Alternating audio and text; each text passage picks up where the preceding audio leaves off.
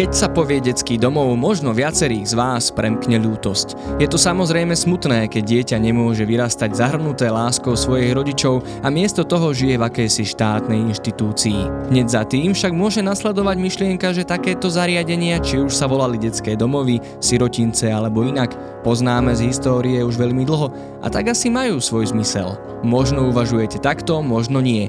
Faktom však zostáva, že opustené deti vždy boli a vždy budú súčasťou našej spoločnosti. Ale ústavná starostlivosť je len jednou z možností, ako sa o ne postarať. Preto nie len o tom, aké iné formy náhradnej starostlivosti poznáme, ale aj o tom, či sú opustené deti zodpovednosťou štátu, či našou, ako sa v histórii menili detské domovy, aké dopady má toto prostredie na životy detí, koľko trvá adopcia, ako funguje profesionálna rodina a ako pomáhať, či skôr nepomáhať opusteným deťom, sa dnes budem rozprávať so sociálnym pracovníkom a riaditeľom občianskeho združenia Návrat, ktoré poskytuje pomoc a podporu náhradným rodinám opustených detí, Markom Roháčkom. Počúvate hm, podcast internetovej linky dôvery í pé čko bodka es ká. Moje meno je Marek Franko.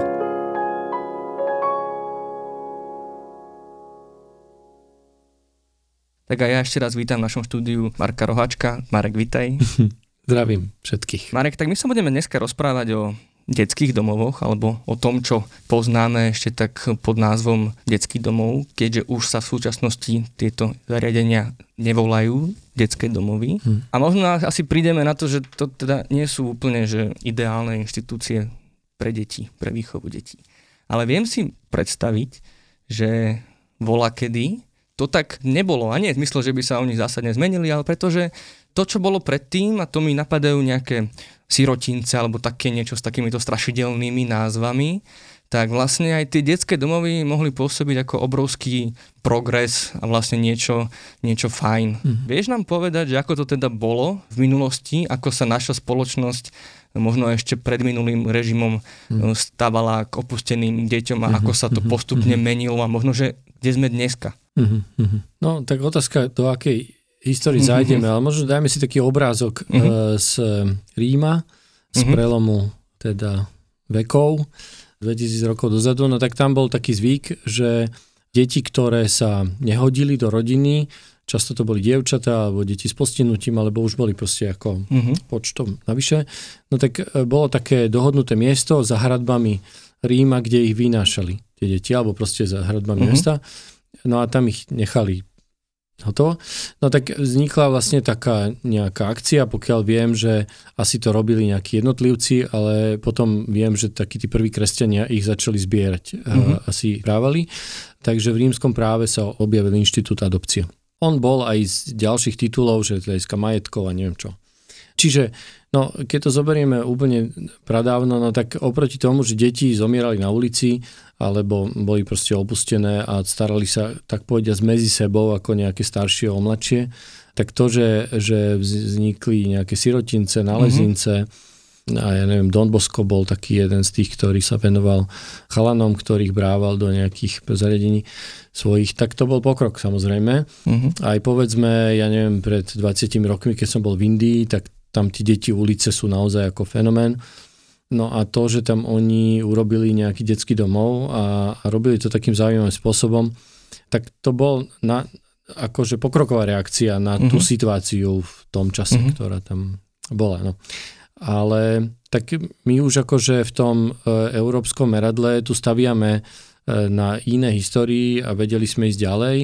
A tu ja mám vždycky takú ako hrdosť na to, že za prvej republiky v Československu mm-hmm.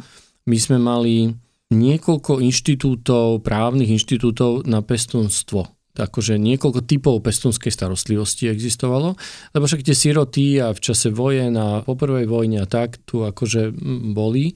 Aj tá úmrtnosť tých rodičov a, a žien po pôrode bola vysoká, takže to sa stávalo. A keď tá rodina nevedela zabezpečiť, tak boli proste, myslím si, že tri typy pestúnstva, ak si dobre pamätám.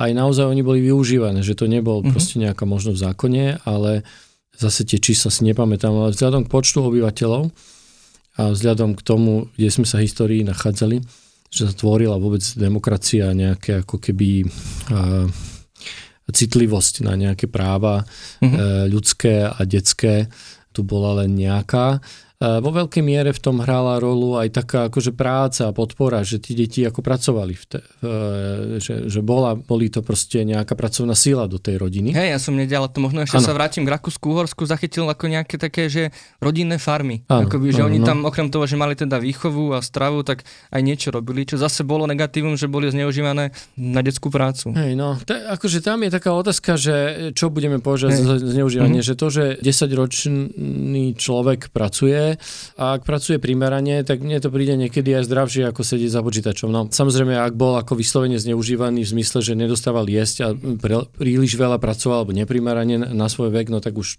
sa bavme o zneužívaní. Ale len z dnešného pohľadu chcem povedať, že e, to, keď deti pracujú, to není automaticky na škodu. No. Hej.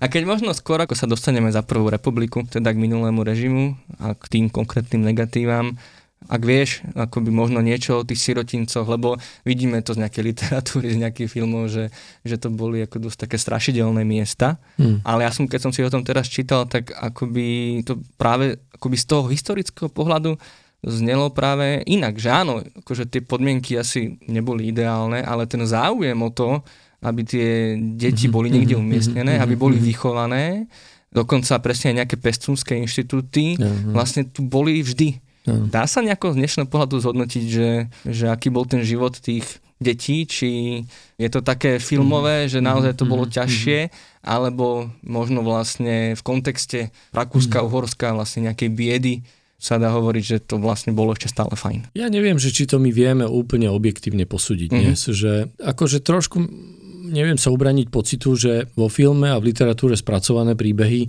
sú tie okrajovejšie, alebo tie samozrejme problematickejšie, lebo ako to je proste potom lepšia dramaturgia pre ten film a, a literatúru. Ale som presvedčený, že tým spúšťačom, ako tie veci začínali, že prečo to začali robiť nejakí ľudia, alebo aj ako tie systémy vznikali, tak boli ako primárne pozitívne, pozitívne motivované. A potom pri všetkom sa nájdu nejakí ľudia, ktorí to budú zneužívať mm. alebo nadužívať, alebo čo. No a potom je samozrejme otázka toho posudzovania v kontexte doby. Lebo my dnes vnímame veci s in, in, iným meradlom proste. Mm. A určite tie deti, no akákoľvek zostava, ktorá je umelá zostava, že my dáme dohromady v rovnakom veku, alebo mm. dokonca v rovnakom pohlaví nejakú skupinu, je proste je to umelá zostava zo svojej podstaty a tým pádom zo svojej podstaty to posúva niekam inam, alebo, alebo proste e, spúšťa nejaké mechanizmy, ktoré budú neprirodzené, ktoré mm. budú problematické. Jasne. A my musíme urobiť preto nejaké opatrenia. No tak ešte sa môžeme o tom baviť. Aso, a, áno, dobre, no? Lebo to, čo ty hovoríš, je vlastne to, že deti prirodzene vyrastajú v viacgeneračnom prostredí. Uh-huh. Sú medzi rodičmi, uh-huh. vidia starých rodičov, uh-huh. vidia možno aj nejakých mladších súrodencov alebo uh-huh. proste susedov. A vlastne tie detské domovy, tie inštitúcie ich zaradia do jednej jednoliatej skupiny, uh-huh. ktorá následne teda to není úplne OK. Možno v európskom alebo svetovom kontexte všade sa vlastne dialo to, že ako riešenie pre uh, tie opustené deti sa vytvárali tie sirotince a detské mm, domovy, mm, lebo dneska už vidíme, že sú krajiny, kde takéto inštitúcie nie sú, ak sa nemýlim, možno ich nie je až tak veľa, ale mm. sú, že či vlastne ten prístup bol jediný možný historicky, že musíme mať nejaký dom pre deti. No ja si myslím, že v prvom rade tu existoval systém, ktorý nebol legislatívne uchopený a inštitucionalizovaný, ale existovali tu prirodzené mechanizmy, rodinné, kmeňové, komunitné, ktoré udržovali tú komunitu v nejakom chode. Samozrejme, boli tam aj kruté momenty a tá potom nejaká výlučnosť, keď sa človek nedodržal tie pravidlá, nepísané najmä pravidlá, ktoré tá komunita mala, no tak bolo to problematické pre ňoho. Ale proste tá komunita, alebo rodina, alebo ten celok, on mal samoudržateľné nejaké mechanizmy. No a teraz len spomeniem napríklad, že krstné rodičovstvo, takzvané, mm-hmm. ktoré, hej, dneska sa už to chápe nie v zmysle tom cirkevnom, alebo my to máme dneska zaradené, že to patrí do, do a je to cirkevný inštitút.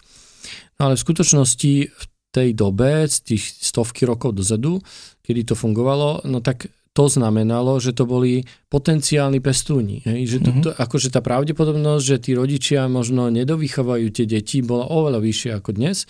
Čiže keď sa tým rodičom niečo stalo, tak tí krstní rodičia, oni sa mali mať priebežný vzťah s tým dieťaťom, mali sa o ňoho zaujímať, mali ho rozvíjať možno po tej spirituálnej rovine, to bola proste jedna linka toho inštitútu, no ale automaticky, keď sa tým rodičom niečo stalo, tak si ich brali. To, mm-hmm. to, to už ako keby sa o tom nediskutovalo, to bolo v, ako v tom popise tej role spoločenskej. Čiže to je proste dobrý mechanizmus, ktorý udržoval tie deti v tých prirodzených prostrediach.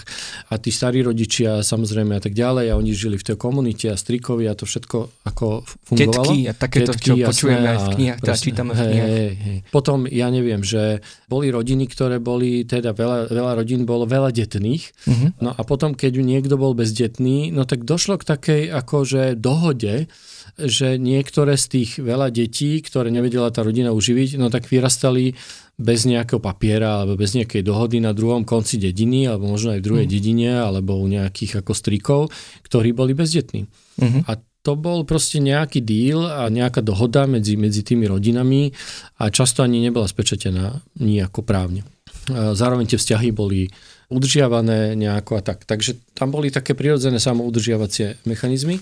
No a potom až keď, akože, ja neviem, keď to bolo masové, že bola nejaká vojna, alebo mm. hlad, alebo niečo, tak bolo treba vlastne zareagovať na to ešte umelšie, v zmysle, že, že vytvoríme nejaký, nejaké bývanie, keď tých, keď tých detí bolo zrazu na ulici strašne veľa. Tam je ako pekný rozdiel medzi tým, že keď sa dnes na nejakom sídlisku stane to, že vysvitne, že tie deti bo sa o nejaké deti v nejakom byte sa nikto nestaral alebo na nejakej dedine a že už to je akože jedno možno zomrelo alebo už akože to bolo veľmi ako kritické. No tak keď sa o tom píše a teda jedno či novinári alebo ktokoľvek z nás ako verejnosti na to reagujeme, tak vlastne prvá vec, ktorá nám napadne je, že kto zo štátu zlyhal. Že, že nás nenapadne, že akože či nejakí krstní rodičia, alebo starí rodičia, alebo čo susedia, alebo čo škola, alebo pani v knižnici, alebo nejaký milý človek z okolia, prečo nezafungoval, lebo to je prvá vec, ktorá vlastne má zafungovať. Nás napadne, že tak úrad práce zlyhal, alebo mestský úrad, alebo škola, alebo mm-hmm. a, akože ideme po tej inštitúčnej rovine. A ja si myslím, že my sme to prehúpli na druhú stranu, že to tak nemá byť. Tie inštitúcie samozrejme tu majú to istiť, ale v krajnom prípade. Ale keď sa to dostalo tak ďaleko, tak v prvom rade ten, kto vypadol z roli, sú susedia. Rodina, učiteľka, nie škola, učiteľka, mm-hmm. alebo pani v potravinách, ktorá to vidí, alebo niekto z okolia, lebo to niekto videl. To niekto mm. videl v tých malých čiastkách, kedy ešte to nebolo tak ďaleko a on mohol to dieťa zavolať na chvíľu domov, mohol sa s ním porozprávať, mohol urobiť nejaké malé kroky, ktoré by určite tomu napomohli, že to nemuselo zajsť tak ďaleko.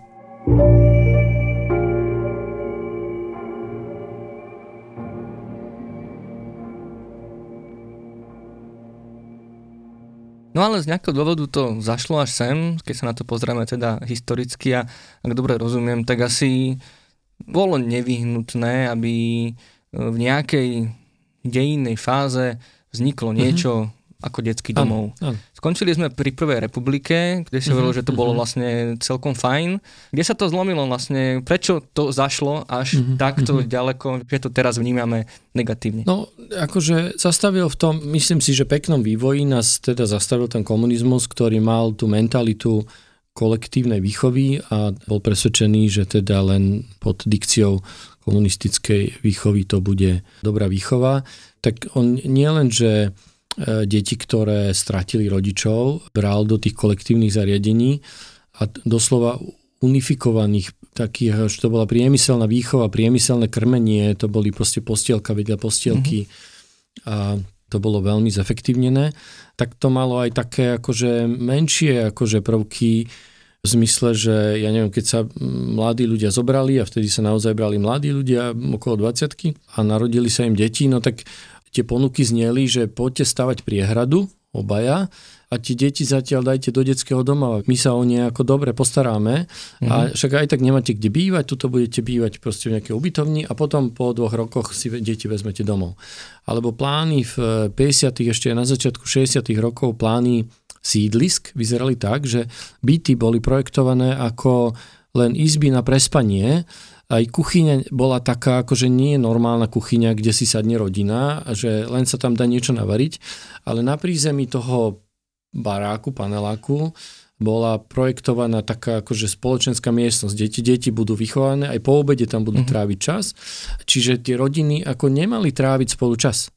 Oni sa mali spolu len ako vyspať teda v, mm-hmm. v, do, do rána a potom zase akože pracovať a zase žiť vlastne v nejakom kolektíve. No tak táto mentalita to tu ovplyvňovala, ale nás zase ovplyvňovala v návrate ľudia, ktorí v Čechách vytvorili takú školu o tom, že dieťa, ktoré nemá pripútanie k svojej materskej osobe, bez ohľadu na to, či je to otec alebo mama, alebo teda aj stará mama to môže byť, alebo teda tam nerozhoduje pohlavie ani vek a ďalšie veci, ale že je tam zavzťahovanie, takže to dieťa nevyrastie dobre, bude mm-hmm. deprimované.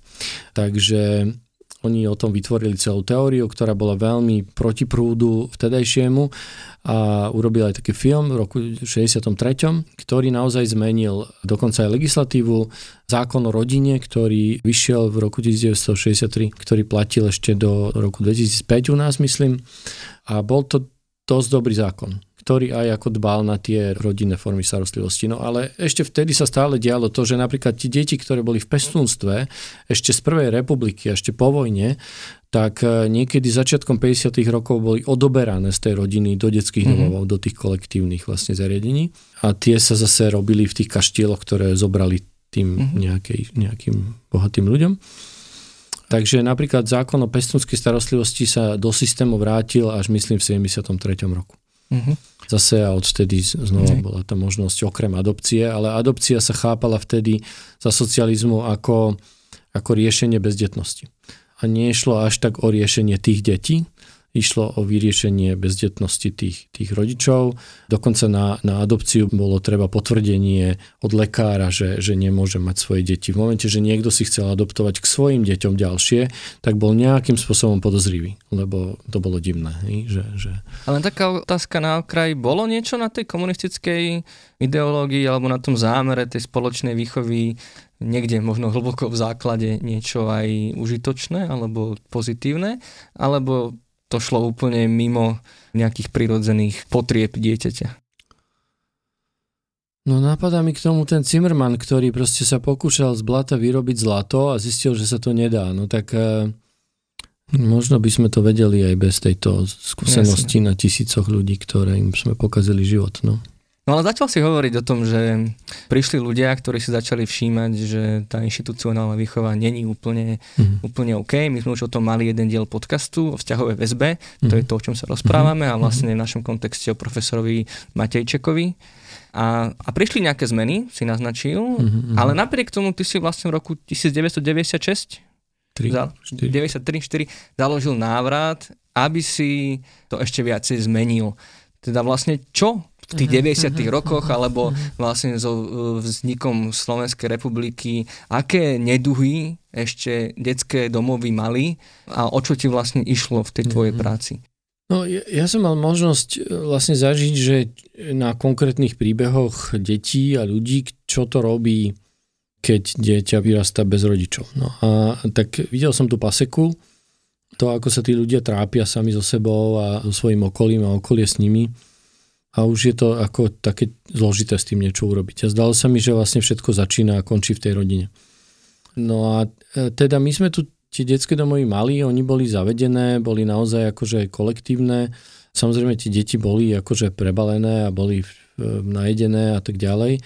No ale už len tej podnetovosti a to, že oni boli segregované, boli, boli proste mimo reality, tak oni mali problém sa dostať do bežného života.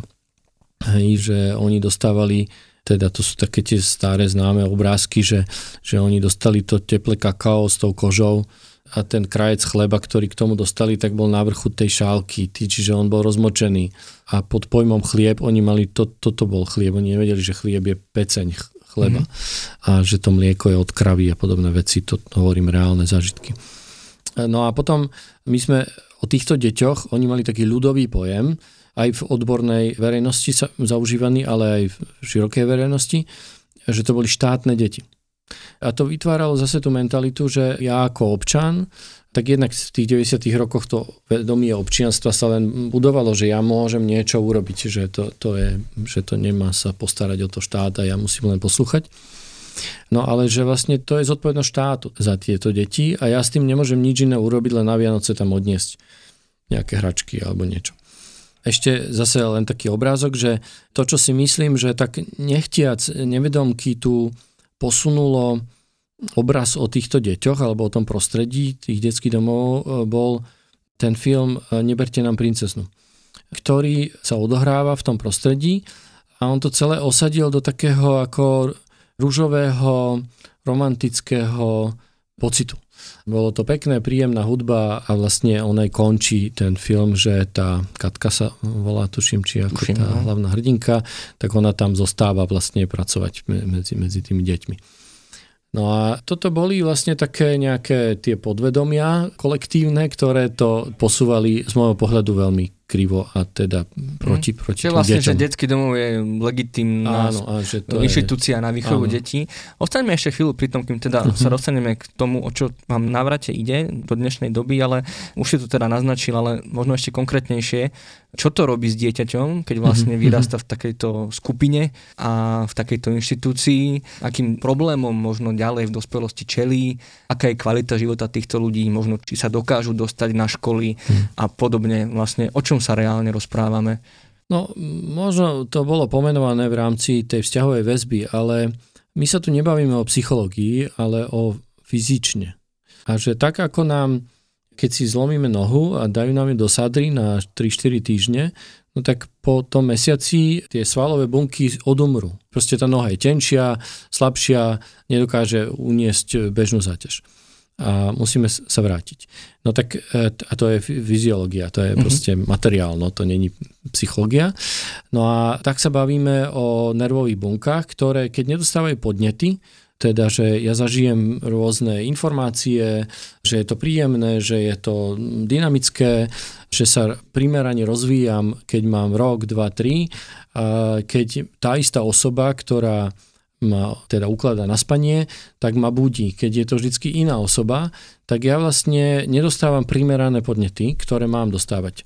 Lebo tá teta, ktorá ma ukladá večer, tak ona mi povie niečo, čo mám robiť a čo nemám robiť. Ale tá teta iná, ktorá ma budí, tak ona má iné pravidlá života mm-hmm. prirodzene. No tak ja vlastne neviem, čo platí. Tak začnem sa účelovo správať, jednak, že neuverím, že veci fungujú konzistentne, že oni sú nejaké a môžem plávať pomedzi ne. A tá nervová bunka, ktorá nedostáva tieto podnety v dostatočnej miere a pravidelnosti, no tak ona odumrie, tak jak teda tá svalová bunka mm-hmm. v tej sadre.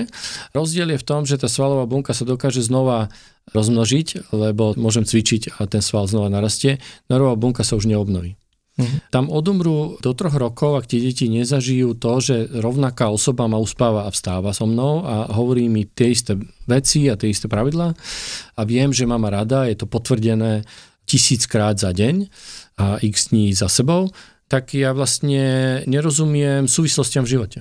Ja nerozumiem vzťahom. Ja neverím, že keď sme sa na niečom, niečo sme si povedali, že to bude platiť aj zajtra, lebo ja som to nezažil, že by to platilo, lebo zajtra platilo niečo iné, lebo prišiel iný človek a ešte prišli teda tí súdruhovia, ktorí nám priniesli tie darčeky a na ďalší deň prišli iní súdruhovia, ktorí nám priniesli ďalšie darčeky. Čiže ja vlastne idem len od zážitku k zážitku a teda samozrejme tomu lacno obdarovanému zážitku, hej, lebo toho si mm-hmm. vyskladám ten život. No a toto potom ja očakávam ako v živote. Čiže ja sa prirodzene neviem potom správať vo vzťahoch, nerozumiem dôsledkom. Ja neviem, že, že ja neviem zavariť čerešne, lebo predtým neplatilo, keď sme si niečo odložili, že to som mal aj zajtra, ale a o pol roka už vôbec neplatilo, len to, čo som okamžite zjedol, tak to bolo moje. To, čo som nezjedol okamžite, už za pol hodiny proste tu nebolo, alebo za pol minúty. Takže potom vlastne idem tým životom od zážitku k zážitku a vyzerá to trochu ako zneužívanie, ale je to len ako nezručnosť narábania so životom, so sebou s časom, so zodpovednosťou a so vzťahmi. A to je jedno, či ide o vzťahy potom partnerské, rodičovské, alebo mm-hmm. pár pracovné, hej. alebo susedské.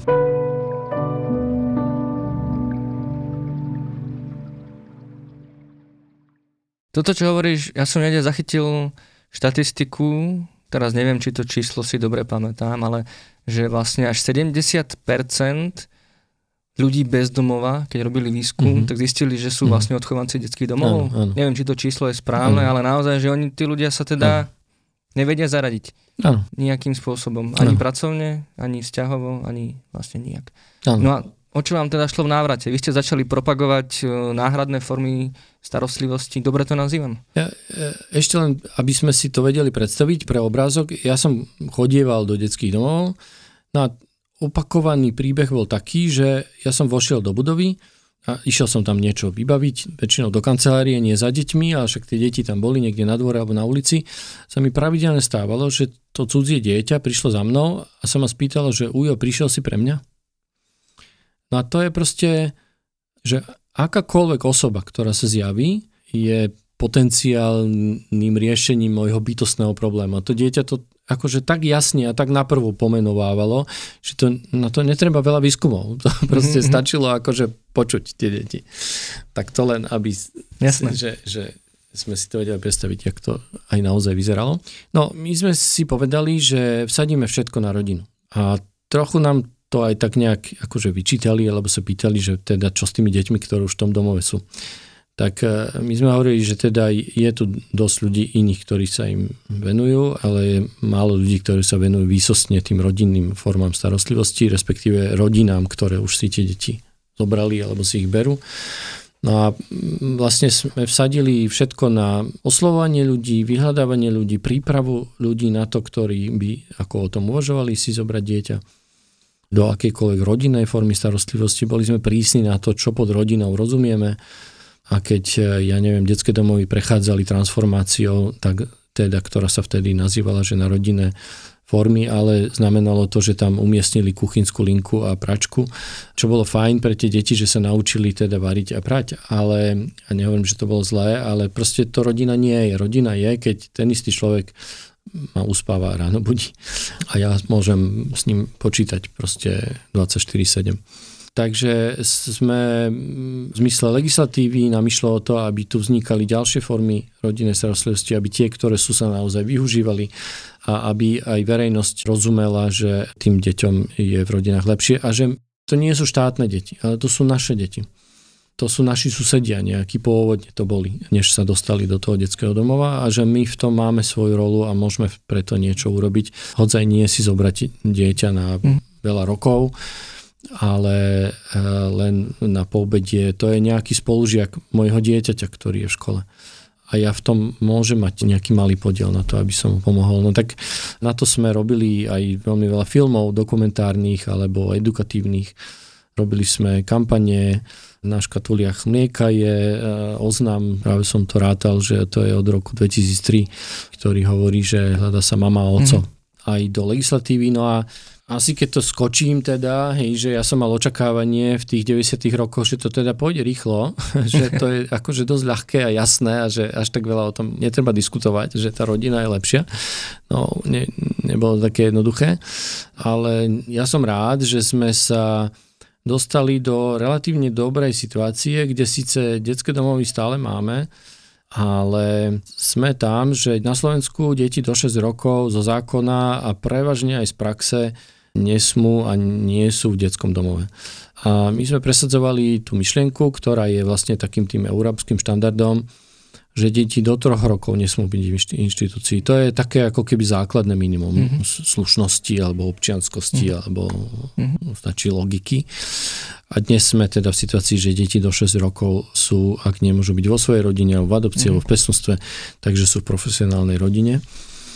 A teda môžeme sa porovnať s Čechmi a je to naozaj porovnateľné, lebo máme spoločnú tú históriu a Česi dokonca boli v tom povedomí, keďže mali toho profesora Matejčeka a ďalších, ktorí to doložili výskumami od tých šesťdesiatych rokov, že tá rodina je dôležitá. Tak v tých Čechách sa to dodnes nepodarilo presadiť, napriek tomu, že to sú tam snahy, že aspoň deti do jedného roka, aby mm-hmm. nesmeli byť v tých kojeneckých ústavoch. tak to dodnes sa nepodarilo. Z časti tomu ani nerozumiem, jak to je mm. možné. A zároveň to, že to na Slovensku sa podarilo, je trochu aj taká, taký pozitívny omyl, alebo... a... výnimka, ktorá potvrdila je, je pravidlo. A to je skvelé, že sa... teda ten náš príbeh nakoniec je teda celkom úspešný. Mm. Z akých dôvodov sa dneska dostávajú deti do detských domov? Lebo niekde mm. som zachytil štatistiku, že vlastne deväťdesiat percent detí má a pozná svojich biologických rodičov v týchto detských domovoch. Áno, čiže čo sú tak... to tie dôvody, pre ktoré sa vlastne ocitnú, keďže to nie je tá smrť mm. alebo nejaké opustenie mm. Mm. v takýchto inštitúciách? No síroty tam nie sú teda v tých detských domovoch. Áno, majú rodičov a asi je to súbor viacerých okolností a väčšinou to sú kumulované veci, to není, že jedna okolnosť, ale je tam ako nejaká neschopnosť tých rodičov zvládnuť v prvom rade samých seba, svoj život, buď oni nemajú tú zručnosť, alebo sú zaťažení nejakou ťažkosťou, buď závislosťou, alebo, alebo chorobou, psychickou, alebo nejakou.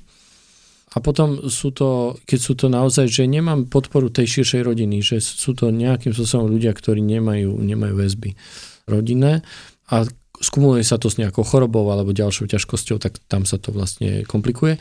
A taká akože technická okolnosť tam tiež hrá rolu a to je bývanie.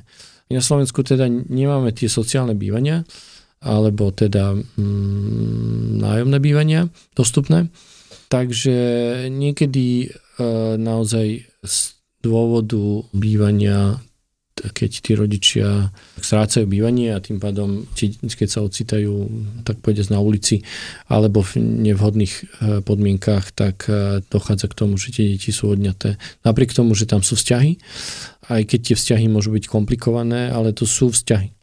Dieťa, ktoré má aj alkoholického rodiča, ktorý ho občas vymláti tam všetkých, tak oni sa majú radi, oni majú radi tých svojich rodičov, ale to je na ďalšiu reláciu.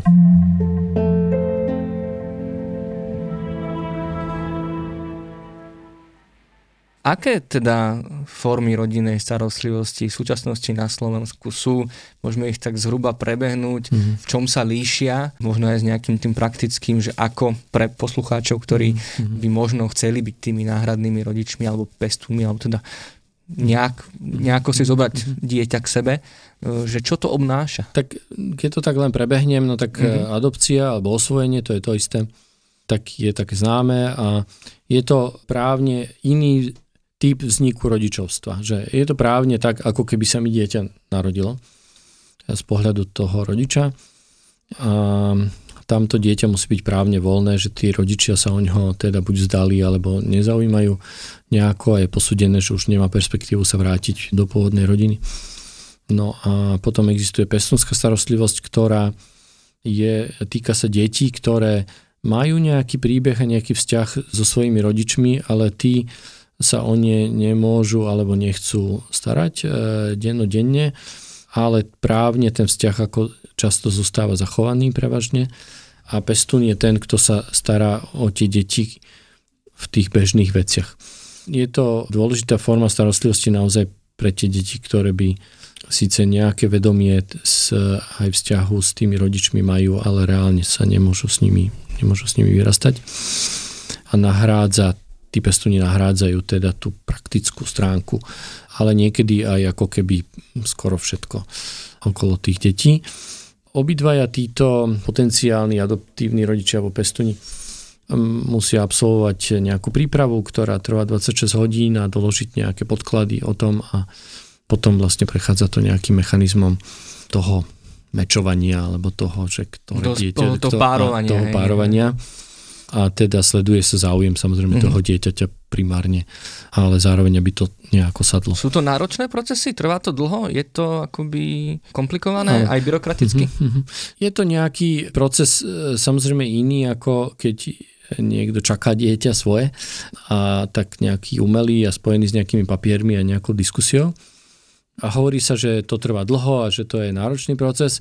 Je to také relatívne. Ja by som rozdelil na také dve fázy, že tá príprava s tými papiermi trvá menej, alebo povedzme maximálne toľko, ako trvá tehotenstvo. Čiže dá sa to vybaviť za niekoľko mesiacov.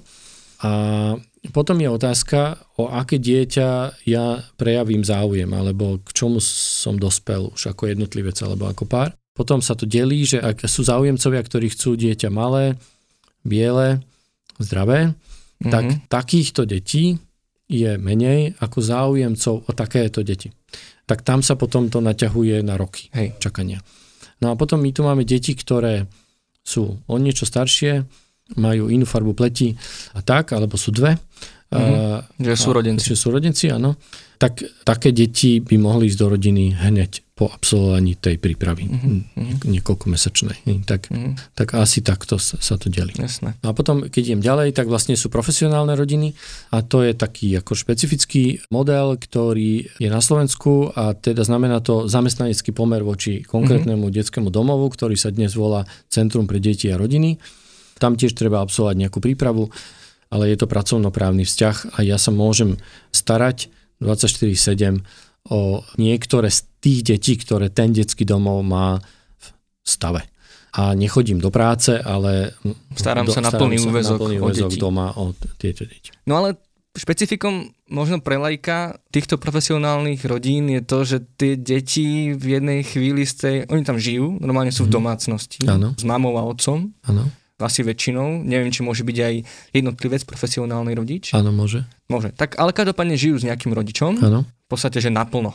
Áno. A v jednej chvíli vlastne z tej rodiny musia odísť. Není toto trauma pre tie deti? A dokonca som počul príbehy, že oni ako keby viacej týchto rodín prestriedajú a že čím dlhšie, alebo čím hmm. viacej sa to deje, tak to tiež není úplne, že OK pre to hmm. dieťa a pre ten pocit toho bezpečia, keď vlastne hmm. ide z rodiny do rodiny, aj keď možno tomu rozumie, že to sú teda len tí profesionálni, ale... Áno, je to trauma a nie je to prirodzené.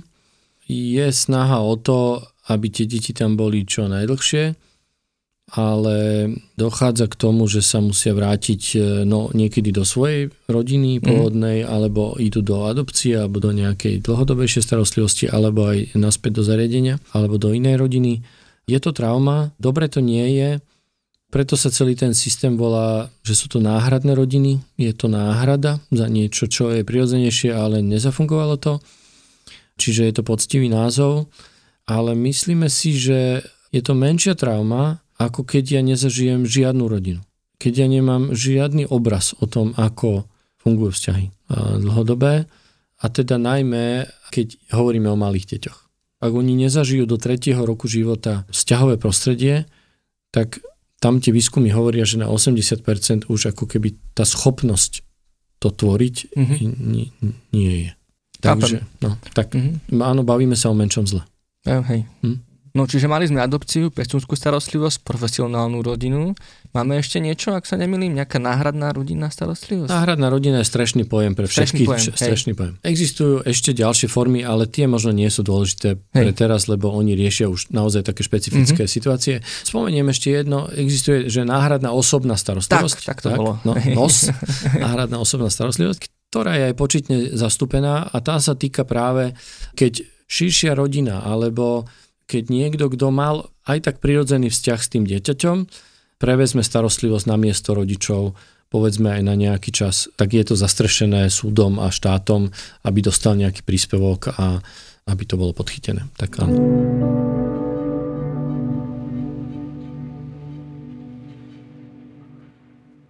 Spomenul si, že teda ten slovenský príbeh je celkom šťastný. Máš nejakú približnú predstavu, koľko detí je dneska v detských domovoch a koľko je v tých náhradných formách starostlivosti? Mm. A či sa to ešte v čase nejako mení, že či už klesáme, stúpame? Mm-hmm, mm-hmm, mm-hmm. No, z toho dlhodobého hľadiska od revolúcie, teda za tých tridsať rokov, je taká, dá sa, dala by sa nakresliť taká lineárna čiara, kde počet detí v rodinách lineárne stúpa a počet detí v inštitúciách, ako je detský domov a sú tam aj ďalšie, lineárne klesa. Dlhodobo, sociologicky. Za posledných ale viac ako päť rokov sa ten stav udržuje zhruba rovnako. V inštitúciách je zhruba štyri a pol tisíca detí. V rodinách je neviem koľko, ale viac. Ináč dohromady súčet je vždycky rovnaký. Hej, že to, že tu nejaké deti vypadávajú z rodín, to tu bolo a bude v nejakej miere. A mohli by sme sa o tom baviť, že my by sme mohli lepšie pracovať ešte s rodinami, ktoré sa dostávajú do krízy, aby sme vôbec pre nich nemuseli hľadať nejaké náhradné riešenie. To je veľká téma, niečo s tým robíme, ale teda mm, neurobili sme všetko, čo by sa dalo. A ten vývoj ako za tých doterajších x rokov bol ešte povedzme nejako jednoduchý. Tých štyritisíc detí, ktoré tam sú, tak sú deti, ktoré vyžadujú vyššiu starostlivosť. Sú to súrodenské skupiny, sú to deti skôr staršie a s nejakou zdravotnou psychickou záťažou. Takže ako ďalší nejaký vývoj, aby sme ich dostali do rodinných prostredí, bude vyžadovať ešte ďalšiu snahu a ďalšiu podporu. Možno potrebovali by sme rodiny, ktoré majú služobnejší vzťah alebo motiváciu. Sú to skôr ľudia, ktorí povedzme majú svoje deti už a majú ešte nejakú silu a benefit prijať na niekoľko rokov ďalšie deti, ktoré by mohli sprevádzať, presprevádzať životom a ktoré by potrebovali ale tie rodiny, aj tie deti, vyššiu odbornú podporu a sprevádzanie a možno aj finančnú podporu. Ale sú v Európe krajiny, kde teda, ak si dobre pamätám, možno, že sa úplne mýlim, že to je iba taký nejaký mýtus internetový, ale že sú krajiny, kde naozaj neexistujú detské domovy. Že pre každé dieťa sa podarí nájsť nejakú inú rodinnú formu starostlivosti. Áno. Čím ano. To je? To je teda vlastne, že sa to niekde darí a u nás sa to zastavilo. Že kde je tá bariéra? Áno. No áno, Škandinávia nemá detské domovy, teda oni majú nejaké zariadenia, ale napríklad pre deti od dvanásť rokov, kde teda v tej puberte a ja neviem, potom v kombinácii s drogami alebo nejakými ďalšími problémami nastávajú tie problémy, kde treba až ako keby vyňať tie deti z toho pôvodného prostredia, lebo už je to tak zaciklené, že je to problém. Ja som zažil také tie zariadenia, no ale oni vyzerajú tak, že je to dom rodinný, kde je päť sedem detí a sú tam maximálne rok. Aj keď majú pätnásť, hej, že neznamená to, že tam dožijú do tej osemnástky. A aj preto šestnásť sedemnásťročné dieťa s pohnutou históriou už, oni nájdu náhradnú rodinu. Alebo aj pre malé dieťa s mentálnym alebo fyzickým handicapom, oni proste nájdu tú rodinu. Dokonca ich nájdu desiatky a z nich vyberú, ktorá je tá najvhodnejšia, keď oslovia verejnosť. No, je to asi širší kontext a širšia súvislosť, to sa nedá nejakým jedným riešením. Je to aj otázka povedomia, aj také nejakej angažovanosti a možno, že keby my sme tu neboli prerušení tou komunistickou históriou, že by sme na tom boli oveľa, oveľa lepšie, lebo myslím si, že ten nábeh sme na to mali. No, je, je to ešte nejaká cesta pred nami, no.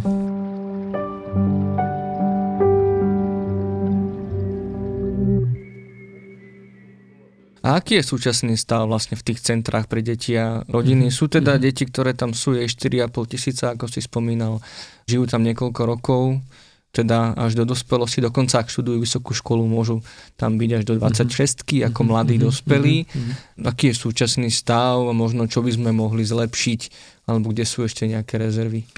No, myslím si, že by sme mohli mať, aj by sme potrebovali viac tých pestunov, potrebovali by sme viac profesionálnych rodín a potom pre deti, ktoré sú s handicapom nejakým fyzickým, tak by sme potrebovali väčšiu podporu, ktorí by si ich zobrali.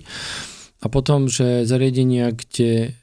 Ja si myslím, že by v jednej budove nemalo byť viac ako desať detí. sedem je lepšie. Keď ich je pár desiatok, tak to je proste neprirodzené prostredie. Čo je dnešná realita? Čo je stále dnešná realita. Hej, akože bola snaha, je snaha, aj sú proste nejaké, že sú domčeky a žijú v nejakých menších celkoch, ale štandard to ešte nie je. Uh-huh.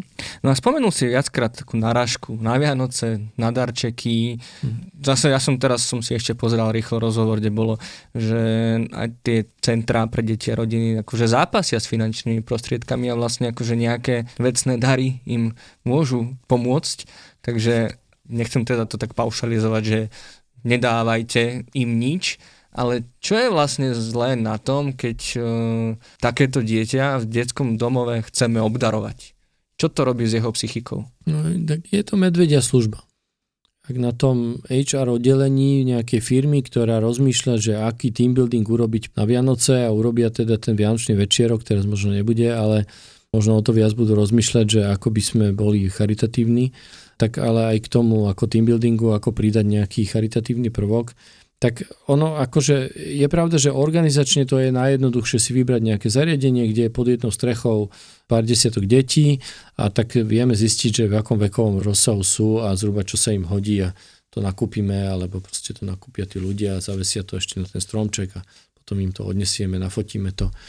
Bavíme sa od začiatku vlastne o tom, že základná vec, ktorú tí deti potrebujú, je vzťah. V Návrate hovoríme, že náš produkt je vzťah. A hovoríme o vzťahu, ktorý má dlhodobý, o dlhodobom vzťahu. Nie o zážitku, o evente, o projekte, o, o nie, niečom krátkodobom.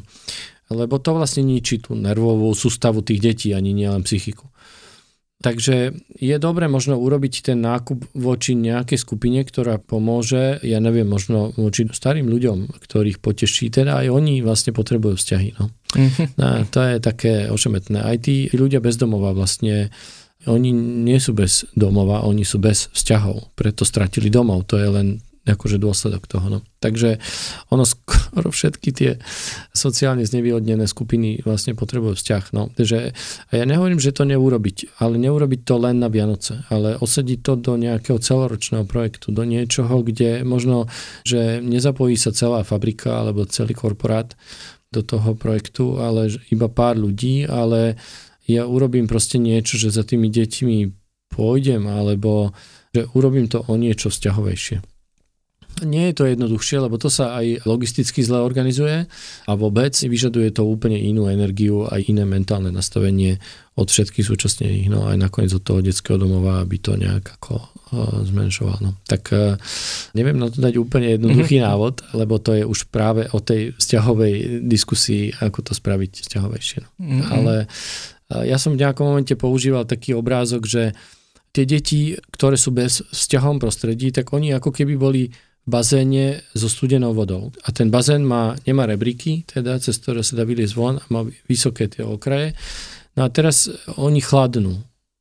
Hej, ako sme si to popísali, a chladnú limitne blížiace sa smrti, možno psychickej iba, alebo emocionálnej. No a teraz si predstavte, že ste v tej studenej vode a jediná vaša túžba je vyjsť von a zohrieť sa. A teraz počujete hlasy, že tam prichádzajú nejakí ľudia konečne k tomu bazénu a teraz vy akože vzťahnete ruky, že tak ma vyťahni von a namiesto toho tí ľudia prídu, hodia mi tam plišáky alebo banány alebo čokolády a odídu. Tak, neviem. Moc teda, no. No asi si teraz povedal, že nevieš úplne, ale možno... No. Môžeme nejako pomôcť deťom v detských domovoch? Ja viem, že no, často tu vravíme, že rýchle rady ne, akože mm-hmm. nepomáhajú, nefungujú, ani teda jednoduché riešenia, ale tak čo ako mali by sme teraz každý zauvažovať nad tým, či si neosvojiť alebo nezobrať do starostlivosti nejaké dieťa? Je toto jediná cesta? Ja to zoberiem z tej druhej strany, jak sa to vyvíja, že už naozaj, keď to dieťa je v detskom domove, tak je riešením to, že si ho zobrať. No ale teraz jednak sú rodiny, ktoré si takéto deti už zobrali, alebo by si ich zobrali a tieto rodiny robia nejakým spôsobom niečo na štandardné a idú aj do zložitejšej situácie, ako je nejaká bežná rodina a potrebujú podporu. Čiže ak poznáme rodinu, ktorá toto spravila vo svojom okolí, my jej pomôžeme podľa toho, čo ona povie. Ja neviem, skamarátime sa s našimi deťmi, občas zoberieme tie ich deti spolu s našimi deťmi na nejaký výlet. Veľmi pomôžeme tej rodine, ktorá to už spravila. A keď tie rodiny pestúnske alebo profesionálne budú hovoriť, že tak áno, urobili sme niečo, čo je nejakým spôsobom komplikovanejšie, ale máme dobrú odbornú podporu a máme aj podporu komunity, tak to je dobrá správa pre ďalších ľudí, ktorí to spravia. No a potom sú tu rodiny, ktoré sa dostávajú do problémov. Keď už je len jeden z rodičov sám s viacerými deťmi, tak on už automaticky je oveľa viac zaťažený. A to sú tí spolužiaci našich detí. A ja keď toto zachytím a môžem zase ich zobrať proste k nám domov a učiť sa spolu s tým spolužiakom alebo spolužiačkom môjho dieťaťa, keď ja možno v rámci dediny a prostredia, kde žijem, takejto rodine pomôžem prakticky, tak ani neviem, ako predídem tomu, aby sa tie deti možno raz nedostali do detského domova. A toto sú reálne veci.